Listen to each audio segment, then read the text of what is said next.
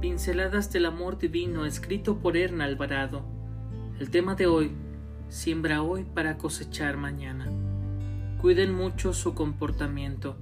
No vivan neciamente, sino con sabiduría. Aprovechen bien este momento decisivo, porque los días son malos. Efesios 5, 15, 16. Hace algunos meses tuve la oportunidad de volver a la casa de mi infancia. Era un deseo que tenía pendiente y que al fin, después de muchos años, pude concretar. Contemplar la puerta desgastada y en ruinas de la entrada de la que fue mi casa me hizo ir atrás en el tiempo, y en alas de la imaginación pude ver la figura menuda de mi madre esperando con ansias a los hijos. La imagen que tengo de mi padre es débil, pues se esfumó con el paso del tiempo. Mi propia imagen, la de la niña rebelde, también desaparece en una estela del olvido. Fueron muchos los años vividos allí, con recuerdos que no se van, de momentos tan especiales como la Navidad comiendo los guisos de mamá y admirando el árbol cortado por papá. Al final, en un suspiro, pude decir adiós a mi casa, a mis padres, a mi hogar. El tiempo se fue y no me esperó.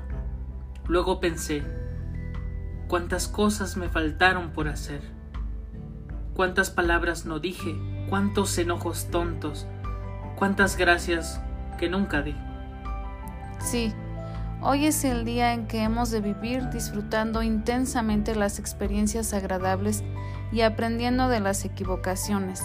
Es el día de mirar a nuestros amados conscientemente y de expresarles con palabras y hechos lo que significan para nosotros. Es el momento de hacer que cuando los que hoy están se hayan ido, los brazos no queden vacíos. Hoy es el día para reír con el que está contento y llorar con el que trae en el corazón una tristeza no expresada.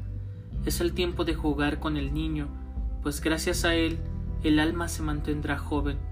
Es el día de soñar con el hijo adolescente para no perder las ilusiones, de agradecer al esposo que tras cada largo y arduo día de trabajo regresa a casa trayendo el sustento para la familia.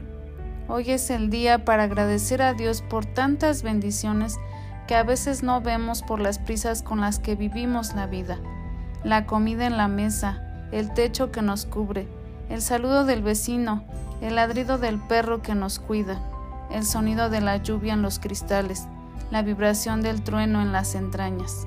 Son muchas tus bendiciones. No las dejes pasar sin prestarles atención. Disfrútalas al máximo. Todas vienen de Dios quien te sustenta. Te enviamos un fuerte abrazo, tus amigos Javnia, Isaías y Joel.